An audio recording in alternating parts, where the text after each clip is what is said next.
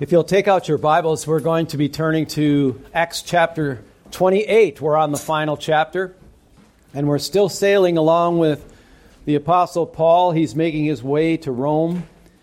This is something that has been on his mind, clearly, since at least chapter nineteen and verse twenty-one. When he's in Ephesus, he's already saying, I must go to Jerusalem, and I after that I'm going to go, I need to go, I must go to Rome. And so those reminders brought in other ways, as there are those who warned him not to go to Jerusalem. He went, you saw what happened there, and he began a journey of sorts, a long journey. And he's been through quite a few miles. He's been through, with the three missionary journeys, over seven thousand three hundred miles he's logged.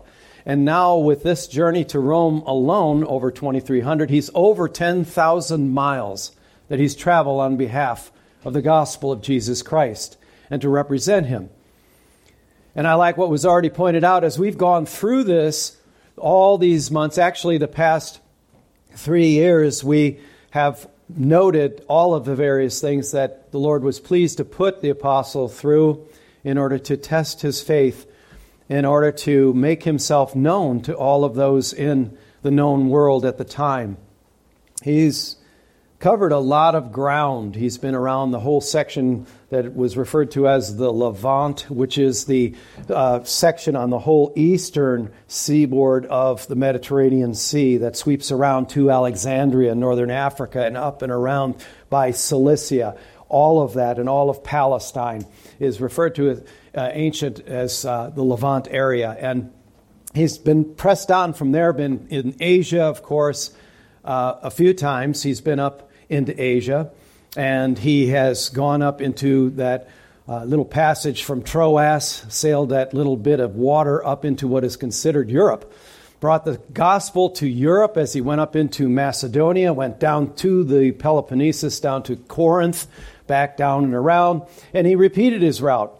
So he's been a lot of places. He's not only been there to give the gospel, he has returned, you remember, that he's make that to be sure that they have leadership in those churches and that they're making disciples. So it's more than just presenting the gospel. It's following up to establish churches, and he's done all of that. Almost single-handedly, he has his companions, Barnabas at first, then Silas and Timothy and others. But he has been just mightily used of the Lord. And so is Luke, really. Luke, who's given us, what is it, fifty-four of the chapters in the New Testament?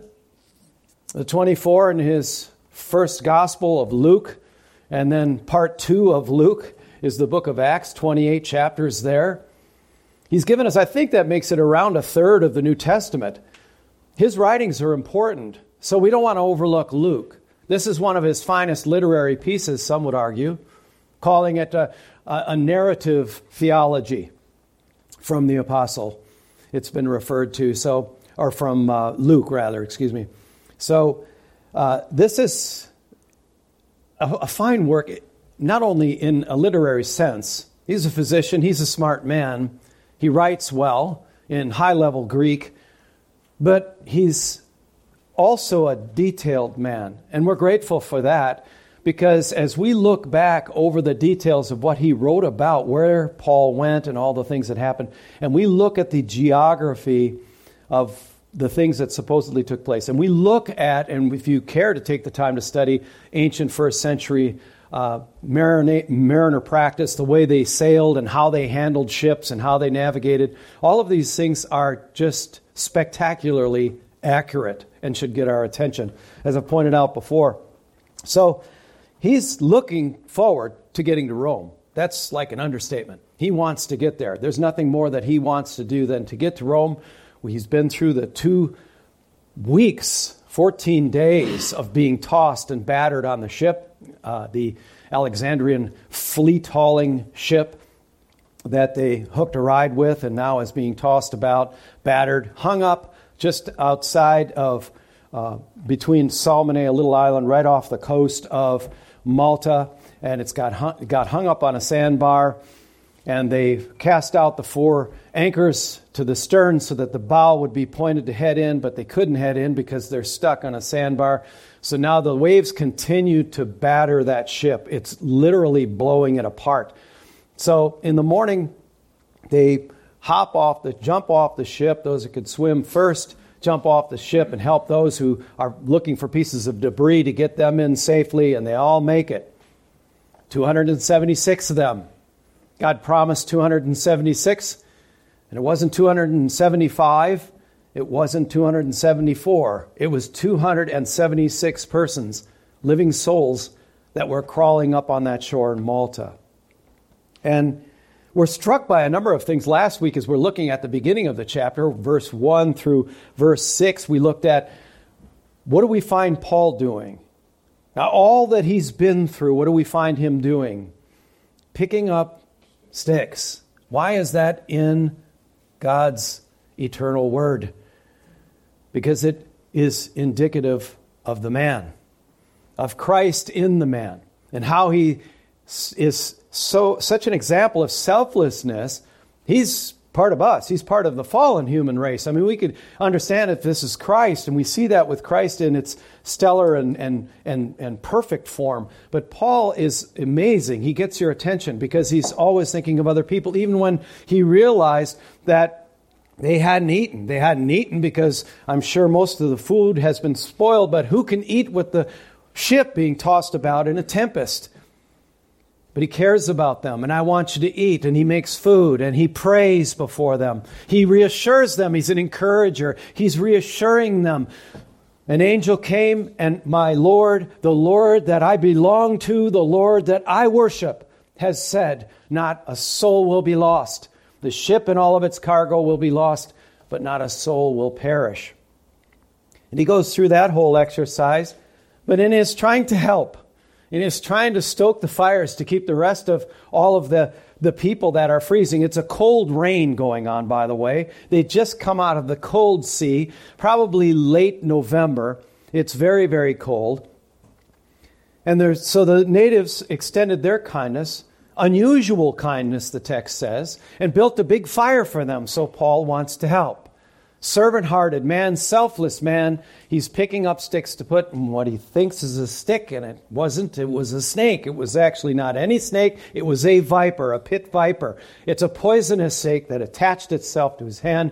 So immediately they went from their, the natives went from their unusual kindness to, you must be a murderer. You, it escaped our attention, but it didn't escape uh, the goddess Justice. So they sat around and waited for him to die. And what did he do? He shook off the snake and carried on, didn't he? So now he went from being a murderer to what? Being a god. You must be a god. And it really shows the sort of vacillating of the human nature, isn't it? It's just um, the way we judge one another uh, comes to mind. I mean, their judgments based upon the bad things that happen and then based upon the good things that happen, and bringing to our attention, you should never judge somebody on either one of those things. So here we have Paul. He's doing fine. He's serving. They're warming up. He's a god now in their minds. So we pick it up in verse seven. Now in the neighborhood of that place were lands belonging to the chief man of the island, named Publius, who received us and entertained us hospita- hospitably for three days. It happened that the father of Publius lay sick with fever and dysentery. And Paul visited him and prayed, putting his hands on him, healed him.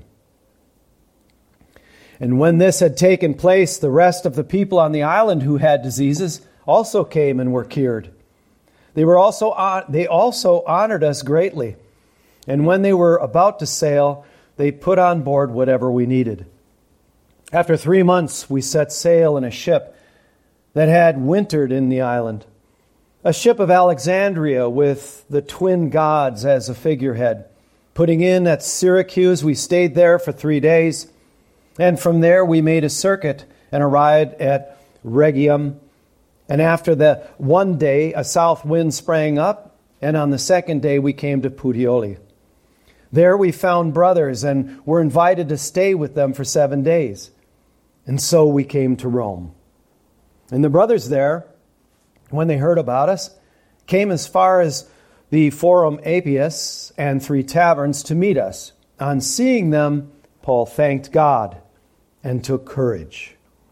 And when we came to, into Rome, Paul was allowed to stay by himself with the soldier who guarded him. Father, thank you for this journey. Thank you for how it helps us on our journey.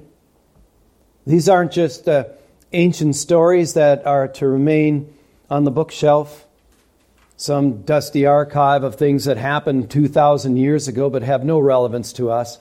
That's not true. This clearly is a metaphor for all of our lives. All of us who have set sail according to your charter for us.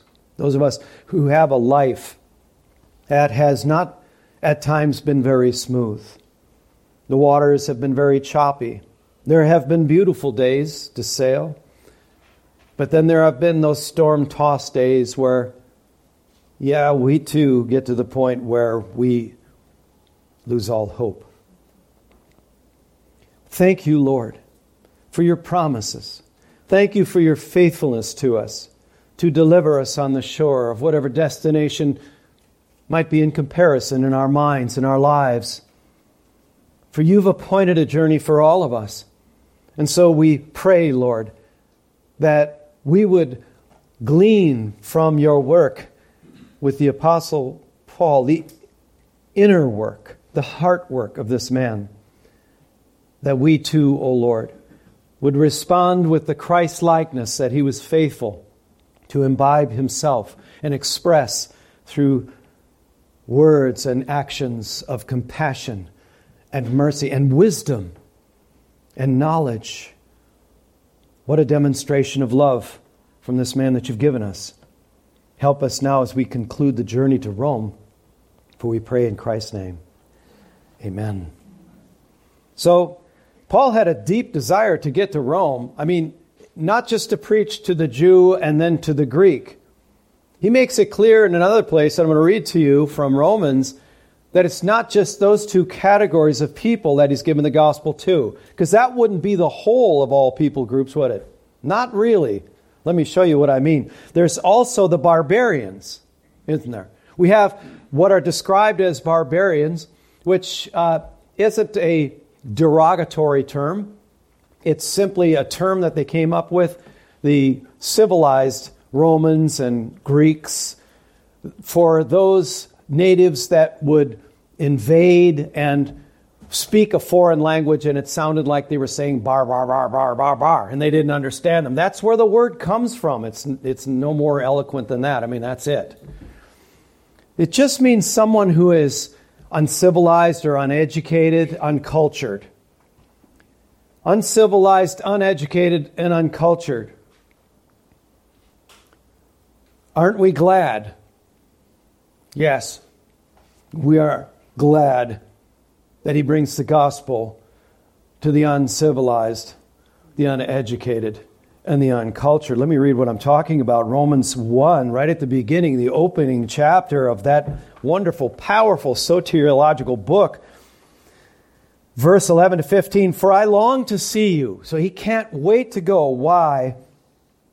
That I may impart to you some spiritual gift to strengthen you. That is, that we may be mutually encouraged by each other's faith, both yours and mine. I want you to know, brothers, that I have often intended to come to you, but thus far have been prevented, in order that I may reap some harvest among you, as well as among the rest of the Gentiles. I am under obligation, both to Greeks and to whom? Barbarians. Both to the wise and to the foolish. He doesn't say the Jew and the Greek here. He's referring to the Gentiles. And what does Gentile mean? Who are the Gentiles? All other nations besides Israel. Folks, that's everybody. Thank God. That's the natives. The uncultured, the uneducated, the uncivilized. All of them.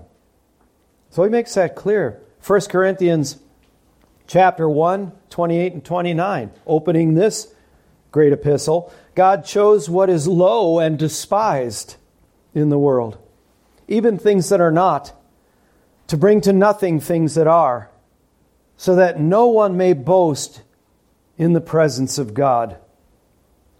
Nobody can boast. You see, because the barbarians aren't educated. They're uncultured. They're uncivilized. So if now they have the whole of the Scriptures illuminated to them by the experience of their salvation in Jesus Christ, and they're taking on the Holy Spirit and making these truths known to them, they can't attribute that to anything in their lives, can they? See, someone like Paul might be tempted to say, well, you know, I don't, I don't even know if I'd have figured all this out if I hadn't had the education that I did under Gamaliel. I finished with a four point oh, so there's that. I'm a Roman citizen, he could say. Of no mean city. No, I was Tarsus in Cilicia. Could point to that. I can't wait to talk to the low, to talk to the despised, to talk to the uneducated, to the, talk to the uncouth, to talk to the uncultured. Because when they see Christ, they explode with gratitude and appreciation. They're a huge empty vessel ready to be filled with the love of Christ. You can't stop them. You can't slow them down. You can't keep them quiet. And it all brings glory to God. That's what Paul's looking forward to. Let's look at our first verse under the hospitality of Publius. This hospitality, we saw the unusual kindness that the natives, natives extended. We talked about that last time. Now in the neighborhood of that place were lands belonging to the chief man of the island. This is like the mayor, okay? This is the Roman uh, official in charge, because the Roman government oversees this, this island. Chief man of the island named Publius, who received us and entertained us hospitably for three days. Hospitably. Philophronos in the Greek. Hospitably. This, this word has to do with um, the, the, the Greek writers uh, that were extant at the time that used that term. It carried the idea of, of entertaining strangers. That was... But when you look at this, when you study it historically, you'll find out, yes, this is yet another area, regrettably, that we've diminished, watered down to where it just really is kind of inviting people over to your house for a meal.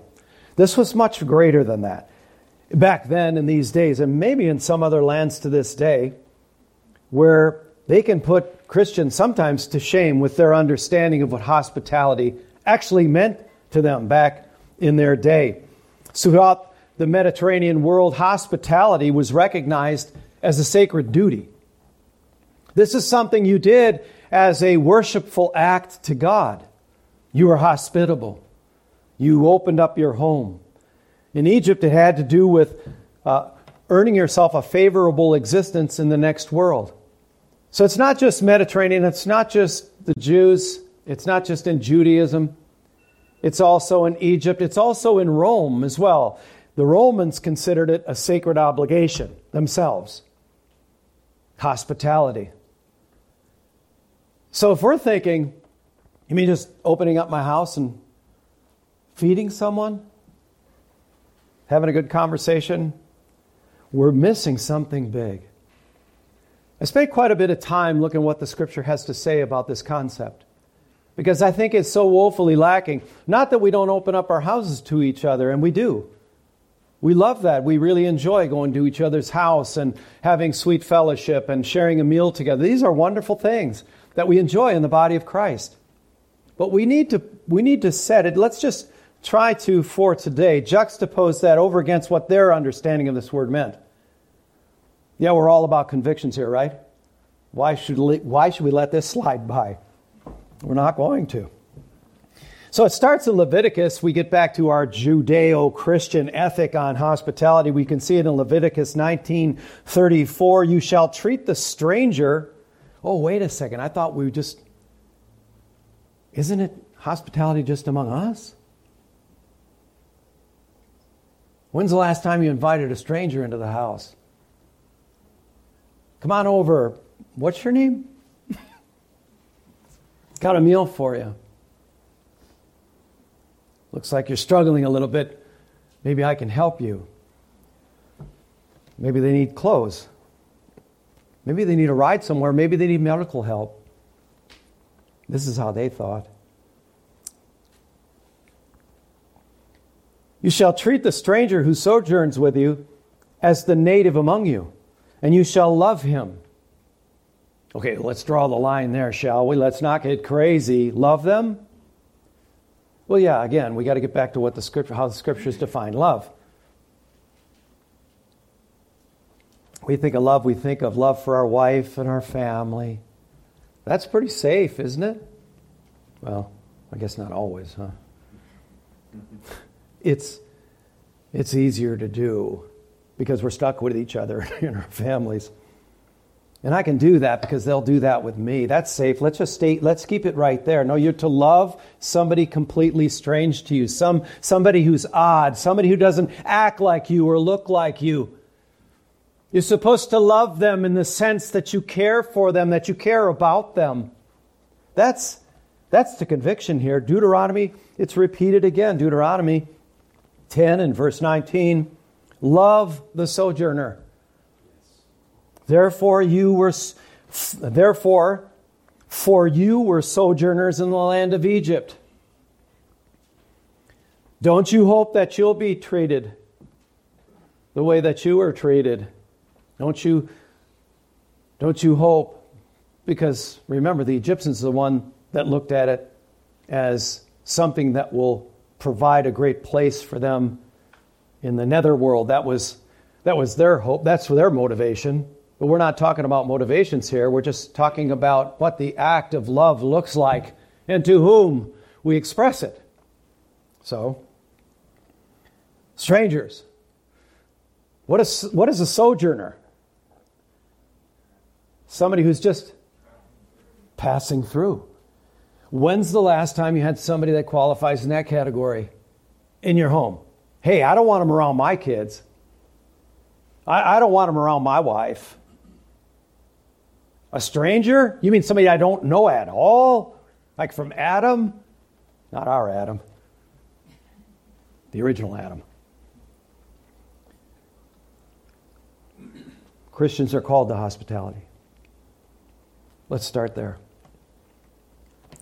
Last week we talked about the importance of kindness and goodness. The way the Bible defines it, especially if you're looking at Galatians five, twenty-two to twenty-three, where the list of the nine fruits of the Spirit, you have patience, kindness and goodness, Christotes, which is the kindness. That's an internal thing. It's, it's you're a kind-hearted person, we often will say, which because you're kind-hearted internally, it produces the good works that you were saved in Christ for, Ephesians two, verse ten. Works that were prepared for you before when? Before the foundation of the world. Before the world was made, those you were meant to have the kindness of Christ that actually was exercised in the things we're talking about here.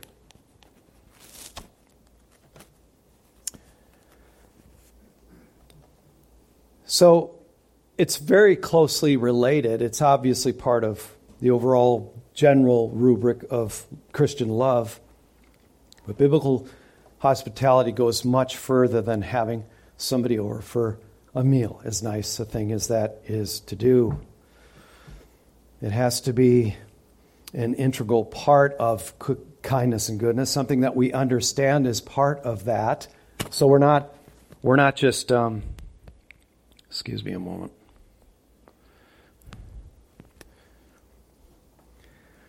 For instance, Hebrews thirteen sixteen says, do not neglect to do good. Do not neglect to do good. and to share what you have. For such sacrifices are pleasing to God. That's why we're here. Not just to share among ourselves, which is very much the case, and I'll show you some verses that have to do with that in a moment, but with the sojourner, with the stranger, clearly with your neighbor. So we look at the Good Samaritan, and you know the story there, the Good Samaritan, chapter ten of Luke from twenty-five to thirty-five. We see a man walking along, and he's assaulted. He's mugged, we, to put it in our vernacular. He's beat bad. He's beaten, left for dead. Levite walks by, a priest walks by. Why do you think Jesus, when he tells that story, has two religious people walking by?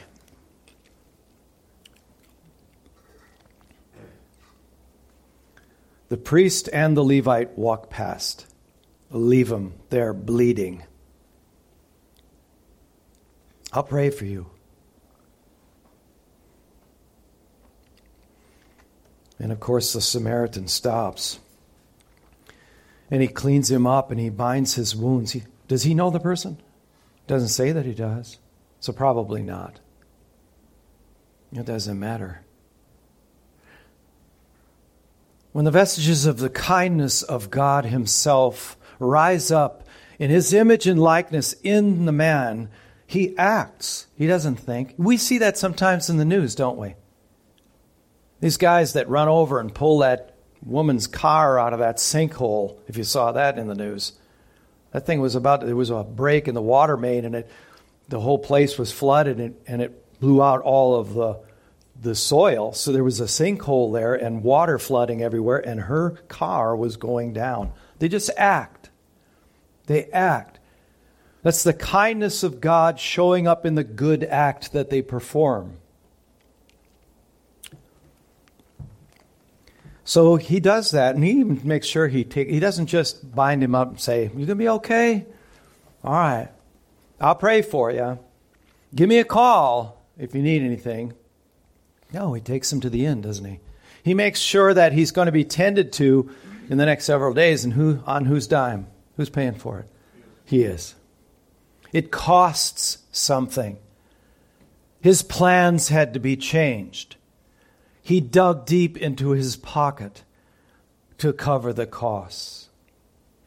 That's what I've learned about biblical hospitality, just for starters. So Jesus asks at the end of it, in verse thirty-six and thirty-seven, out of the Levite and the priest and the Samaritan, which of these three do you think proved to be a neighbor to the man who fell among the robbers? Remember, the second greatest commandment is to love your neighbor. Yeah, that's like other people. Who do you think it was? And he said, the one who showed him mercy. And Jesus said to him, you go and do likewise. Well, so it's a part of mercy. Mm-hmm. Can we lack mercy sometimes?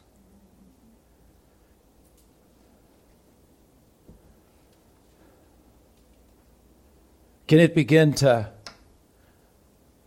fade in times like ours?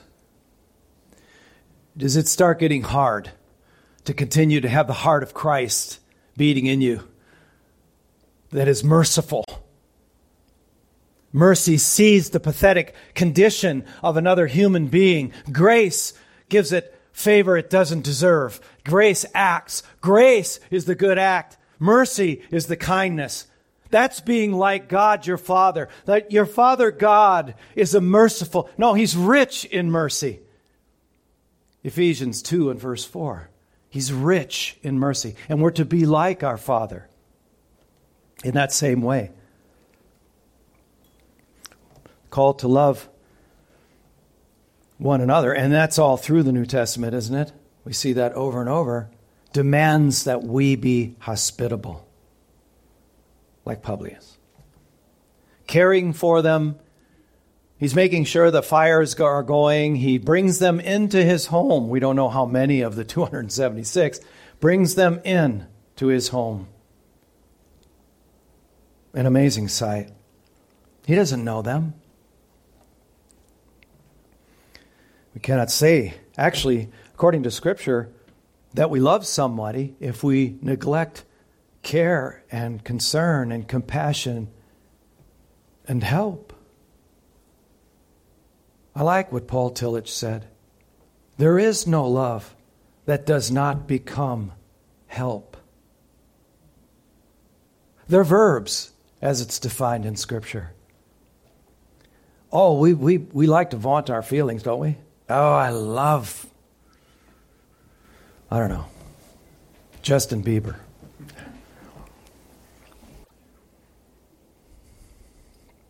Christianity or Christian hospitality flows from a heart filled with the love of God, expressing itself in practical ways to total strangers, and especially toward fellow Christians. We see that, as I said, Hebrews thirteen, one to two. Let brotherly love continue. Do not neglect to show hospitality to strangers, for thereby some have entertained angels unawares. By the way, back to the Good Samaritan, strikes me. What did the Jews think of Samaritans? So do you think maybe there's a reason he chose to have a Samaritan do the good work while he's talking to his fellow Jews? Maybe. I think so.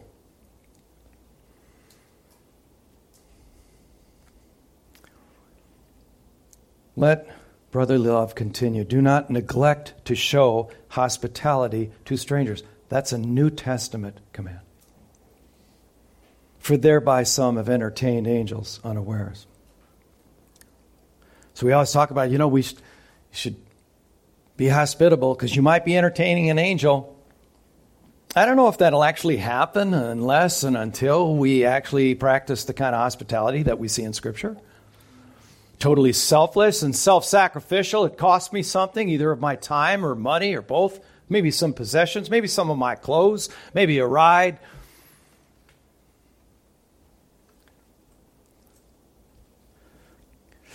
Romans twelve thirteen says, contribute to the needs of the saints and to seek to show hospitality. We won't go there. We don't have time, but you could remember Acts two, verse forty-two to forty-seven. When the Holy Spirit came and the church was born, what did they do? How did they act amongst them? What did they do? They shared everything that they had. They, this wasn't the birthplace of socialism or communism. This was wherever there's a need. If I can help, I want to help. It's that absolute thoughtlessness of self. It's thinking outside of yourself on behalf of the needs of somebody else. And that's a real challenge for us, isn't it? But we're to contribute to the needs of the saints and seek to show hospitality. So it involves obviously more than sentimental feelings. Obviously. Like God, it's a love that acts. It's a, a love that does. And we can see that too all throughout Scripture. It acts to meet the needs of, a, of another. The greatest act of kindness, the greatest act of goodness is to help someone with their greatest need. The greatest need that they have is reconciliation with God, forgiveness through Christ.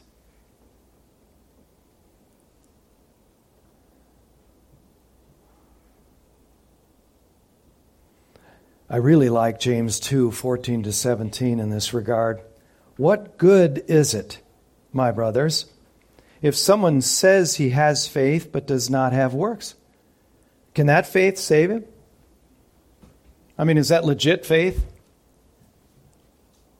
If it, if it doesn't respond outwardly on behalf of the needs of other people, Verse fifteen, if a brother or sister, so we're talking about Christians here, if a brother or sister is poorly clothed and lacking in daily food, and one of you says to them, go in peace, be warmed and filled, we might add, I'll pray for you.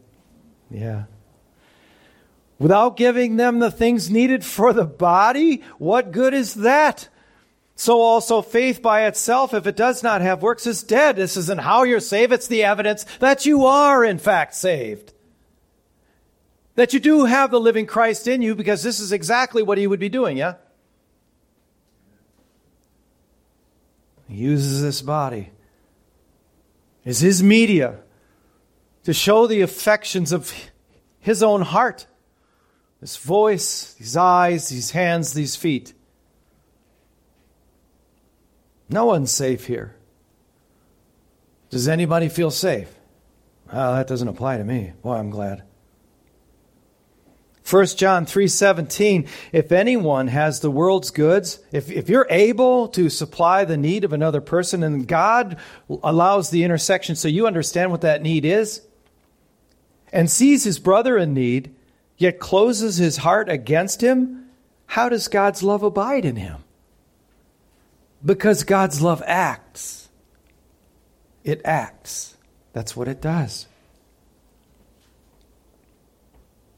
Little children, let us not love in word or talk, but in what? Deed and truth. The heart of someone who has the love of God, the love of the mercy of the Father, the mercy of Christ, should have the compassion and the concern and the caring for others is clearly the point here. But it shouldn't be something that they're coerced in because it's a matter of duty. The heart's not in the right place then.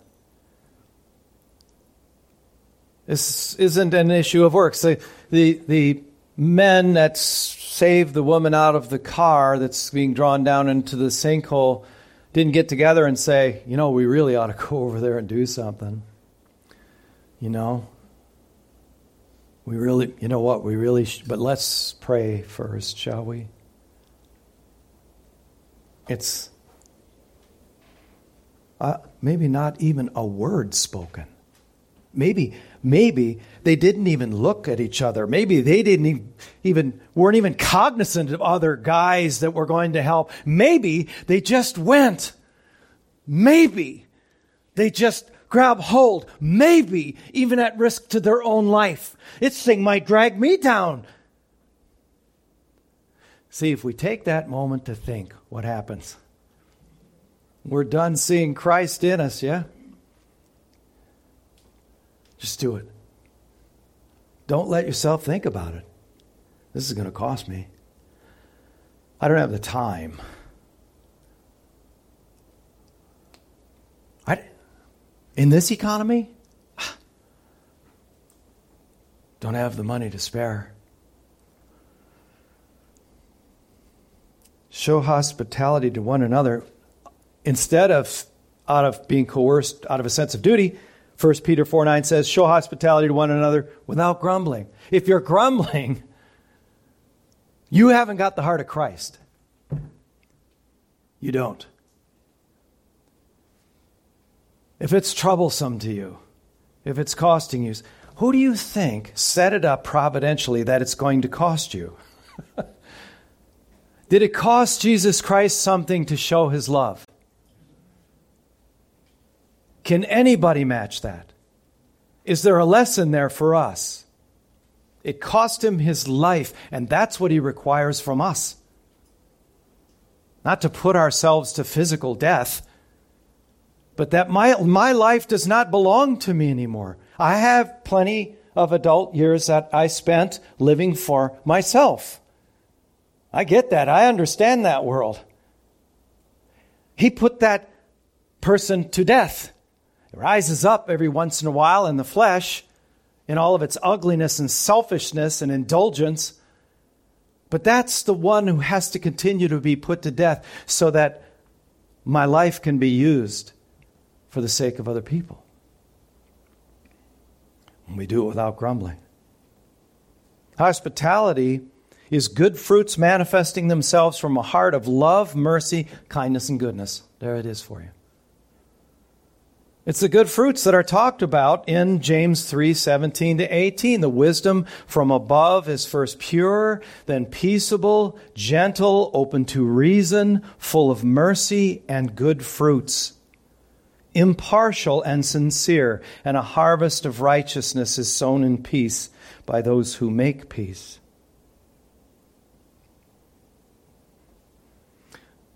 The reasons... The reason that past cultures, ancient cultures, took hospitality so seriously is because God takes hospitality very seriously. We can see that in the Olivet Discourse. In the eschatological passage of our Lord as he stood on the Mount of Olives and talked about end times, he's about to leave. This is rather important.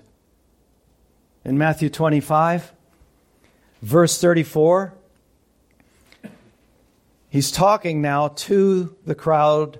He's talking about the judgment, and he says, "Then the king will say to those on his right, 'Come, you who are blessed by my Father, inherit the kingdom prepared for you from the foundation of the world. For I was hungry, and you gave me food.'" Right now they're going, wait, what? "I was thirsty, and you gave me drink. I was a stranger, and you welcomed me." What? What's he talking about? When did we do that? Do, did you do that? Did you? I, I don't remember doing that for Jesus. "I was naked, and you clothed me. I was sick, and you visited me. I was in prison, and you came to me." Then the righteous will answer him, saying, "Lord, when did we see you hungry and feed you, or thirsty and give you drink? And when did we see you a stranger and welcome you, or naked and clothe you? And when did we see you sick or in prison and visit you?" And the king will answer them and say what? "Truly, I say to you, as you did it to one of the least of these, my brothers, you did it to me."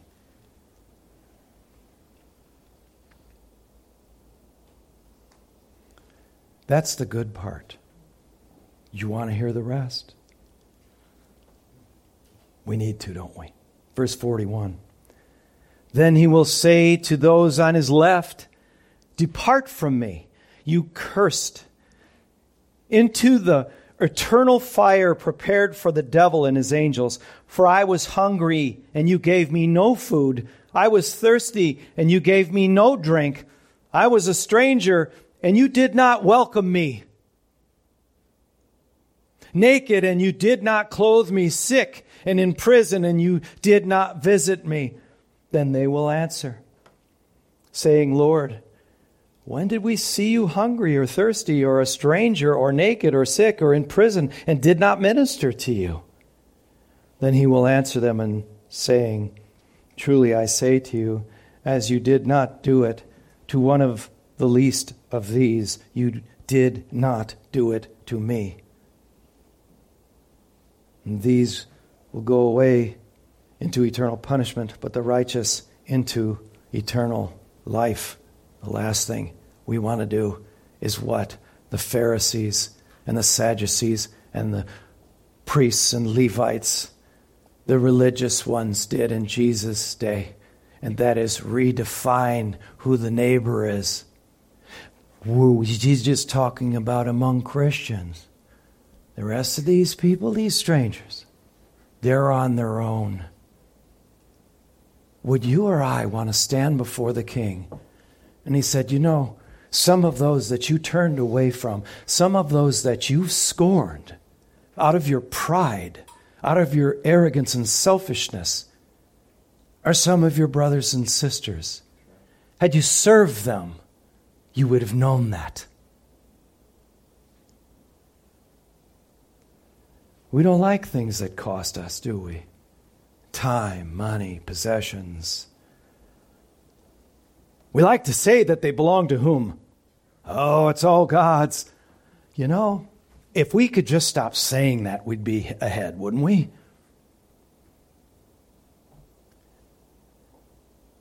I like the principle in verse eight. Hospitality begets hospitality. The reciprocal nature of hospitality. You see, the, the principle is, if you and I practice hospitality, guess what happens?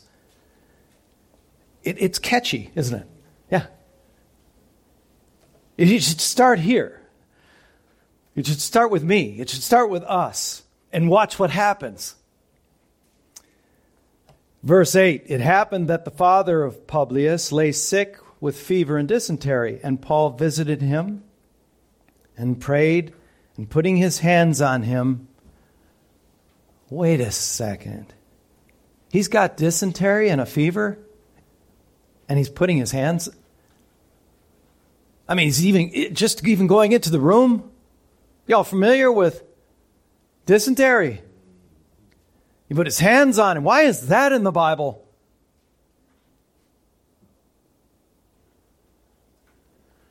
Surely he masked up. Sure, he, surely he gloved up, yeah? I don't think that he had that available to him. This is the apostle with the faith in the middle of a hurricane.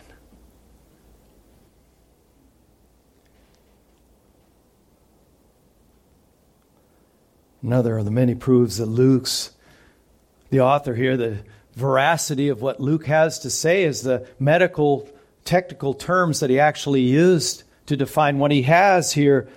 Dysentery, dysenterio in the Greek. And that was very distinct. It's an inflammation of the intestines, bloody diarrhea, bacteria, virus, a parasitic amoeba, which they believed back then came from unsanitary Uh, use and consumption of the goat milk, and so on.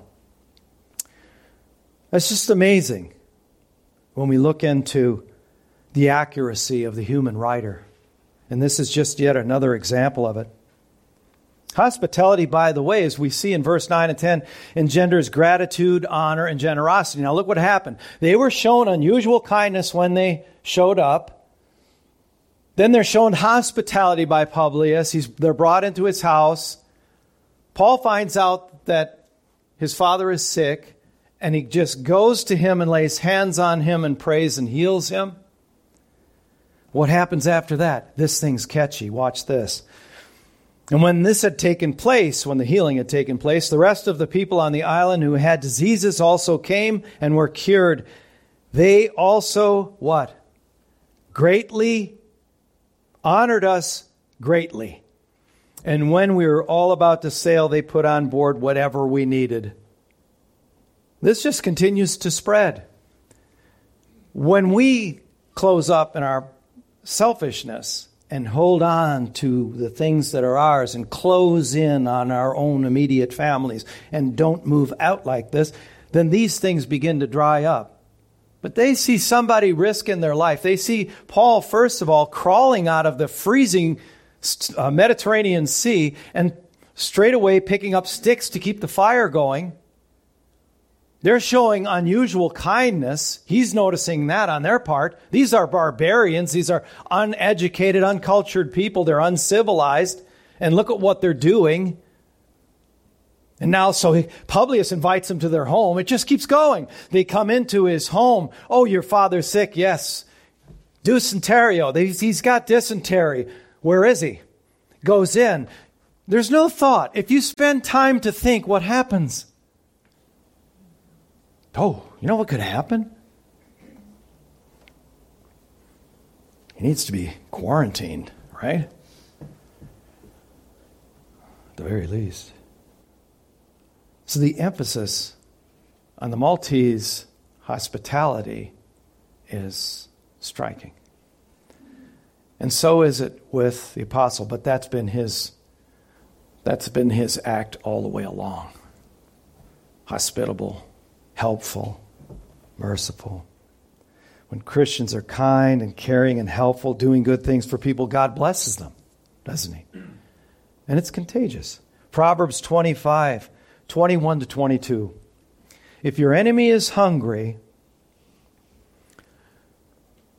show them where the rescue mission is. No, the food pantry. Send them there. If your enemy is hungry, give him bread to eat, and if he is thirsty, give him water to drink, for you will heap burning coals on his head, and the Lord will reward you. Burning uh, coals, the nearest we can figure, is you will. It will humble him to see that. Have you ever had an unsolicited, undeserved kindness come to you? Didn't that kind of humble you? How about if it was from somebody who was an enemy, or just somebody that was just estranged from you for whatever reason?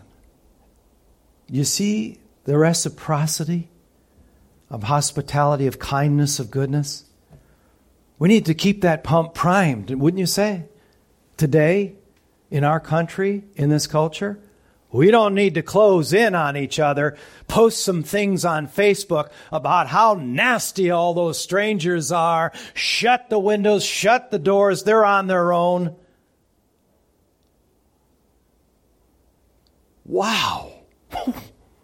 What's happened to us? Whoa, we're patriots, doggone it. Follow the rule of law, I say. Really?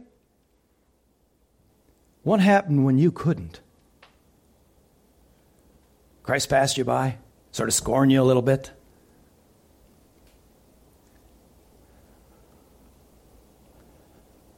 Would that we had our head in the right place and not other places.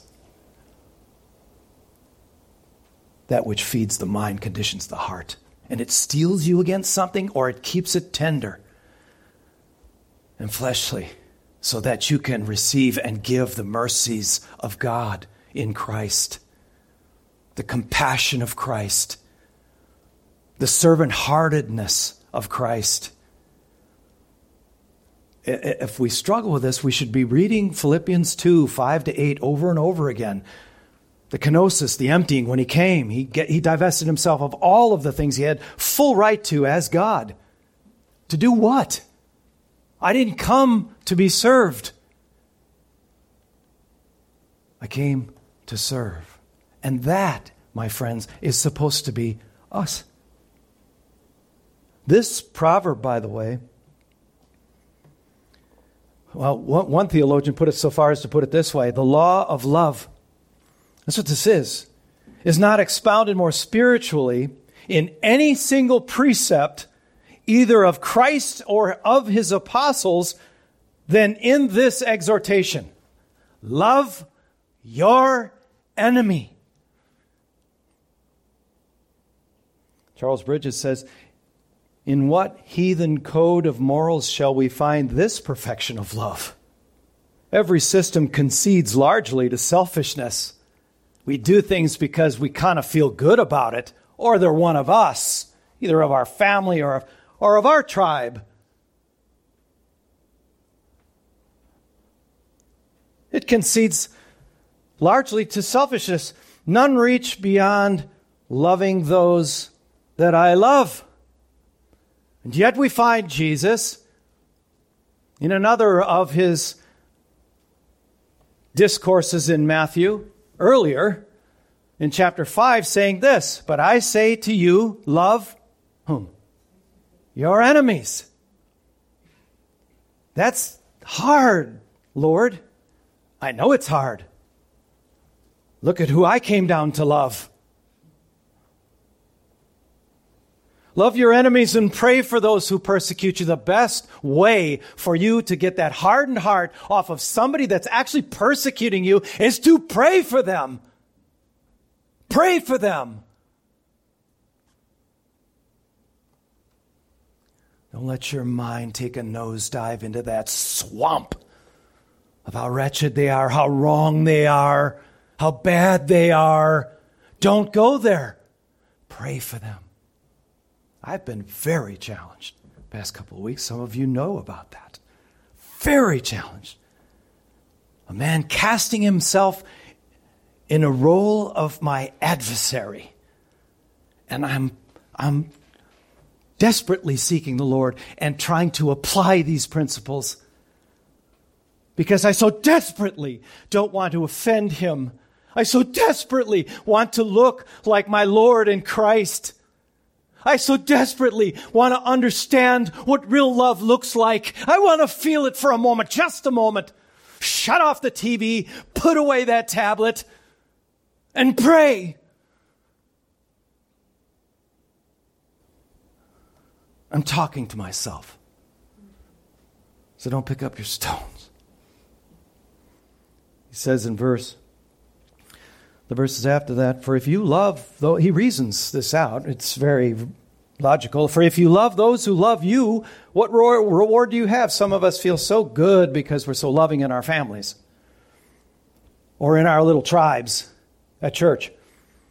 Do not even the tax collectors do the same? Probably even more so. If you greet one, if you greet only your brothers, what more are you doing than others? Do not even the Gentiles do the same? Proverbs sixteen seven says, when a man's ways please the Lord, he makes even his enemies to be at peace with him. Pray for him, pray for her who persecute you, who oppose you, are making your life absolutely miserable, and watch what God does. It's remarkable. How does he do that? My whole perspective is changed. I notice, as Kathleen pointed out this morning in first hour, a peace that just overwhelms you when you're doing things God's way, when you actually not only talk about Jesus, but you actually act like him.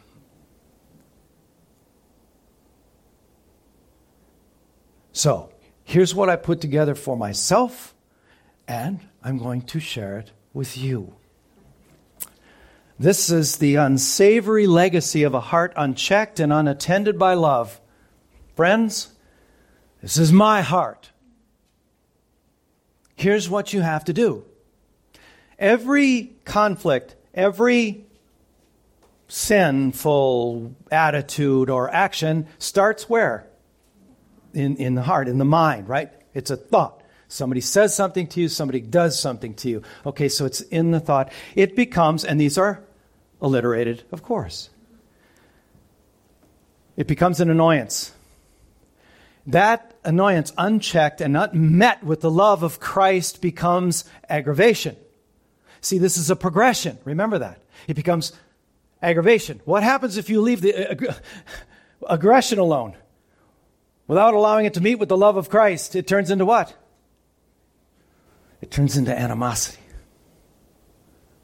And now it's tough to shake this guy out of my head. Animosity. When that fully ferments, when it reaches its endpoint, is sinful anger. You don't have to literally commit it because Jesus made it clear in that same place in the Sermon on the Mount. You've just committed silent murder. You've got murder in your heart. And that's where it starts. So what we practice then is practice as soon as it comes up as an annoyance. Deal with it right then and there. Don't let it get to, this is aggravating me. Or it'll turn into animosity. Now you hate somebody. That's how Jesus would define it. You hate somebody. You're a hater. You do. You hate somebody long enough, you've, you've just killed them in your heart. Sinful anger. Rage, even. Bridges says this, Charles Bridges, no man ever conquered his enemy's heart by revenge, many by love. Was it not in this way that the Almighty Savior dissolved the hardness of our unyielding hearts? Let the effort be tried. Our chief aim, therefore, must be to gain the victory of meekness and love. The uncooperative, troublesome unreasonableness of our enemies will thus become a great advantage to us. What? we shall be indebted to them for some measure of conformity to our divine master, end quote. You know what? I'm indebted to him because I'm hard pressed now by his call to be like him in my response. And not just what I say or act, but here, the place that's most important to him. The body just gives expression to what greatly overcomes my heart.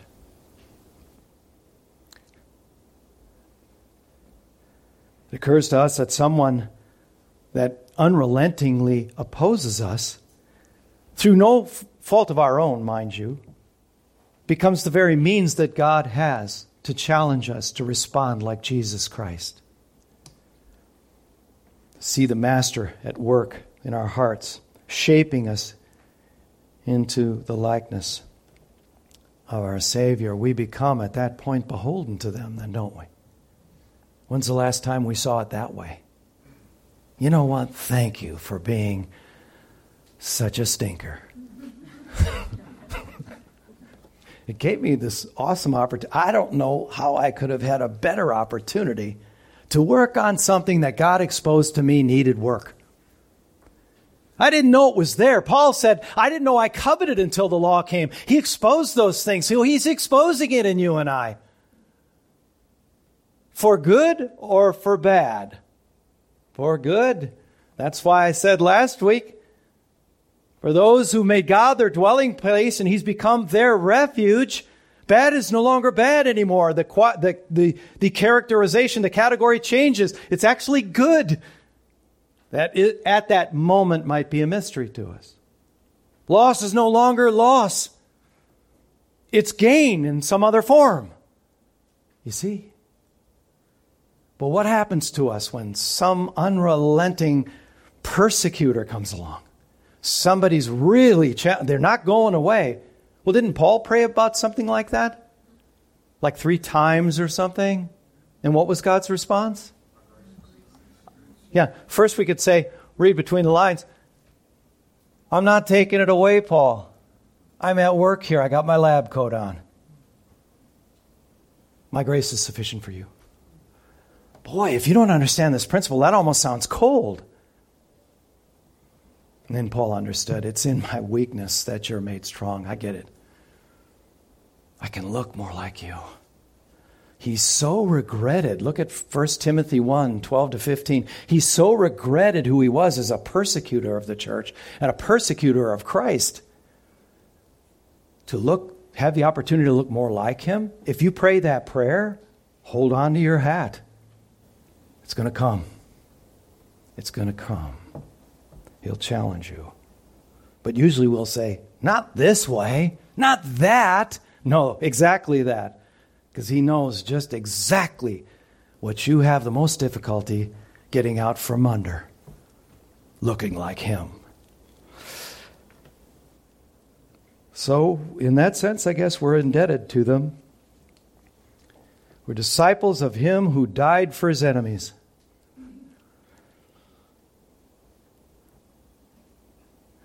And as one writer said, was not this his own obedience to his own law? Uh-huh.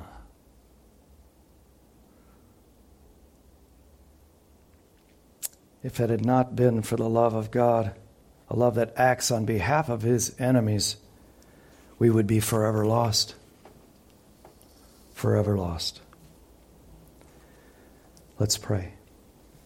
Father, thank you so much for what you show us this morning, how big this word hospitality is. Lord, I am so convicted with this. I'm so humbled by it. And you know that, Lord. You know how you challenge us. You know how great a challenge it is for us because we are still sinners, but we're sinners saved by grace. Thank you, Lord, for those of us who have come to the place of our recognizing, no, I, I can't seem to change myself. We know we need a Savior. We need a rescue. We need a deliverer. And then, finding that rescue, our next question is, but who will pay for my previous, my prior sins? Who will pay indeed for those yet remaining? Lord, it's you. It's you. I pray that every soul that listens here or in some other place to these words, that they understand that their only hope is in Jesus Christ and Him crucified. By our most inhospitable sinfulness, our annoyance that turned to aggravation in His regard, that aggravation turning into full-on animosity, and that becoming the anger that drove the nails through His hands and killed Him. But you are risen. You are alive. And because you are, we now have the hope of eternal life in you. Lord, help us that as you allow us this time on earth, and we still have to wrestle in our flesh, that you would patiently, O Lord, help us to apply these things in our lives. And that's our way of saying thank you. Oh, thank you, Lord, for the greatest gift of all, the gift of salvation in Jesus Christ, in whose name we pray. Amen.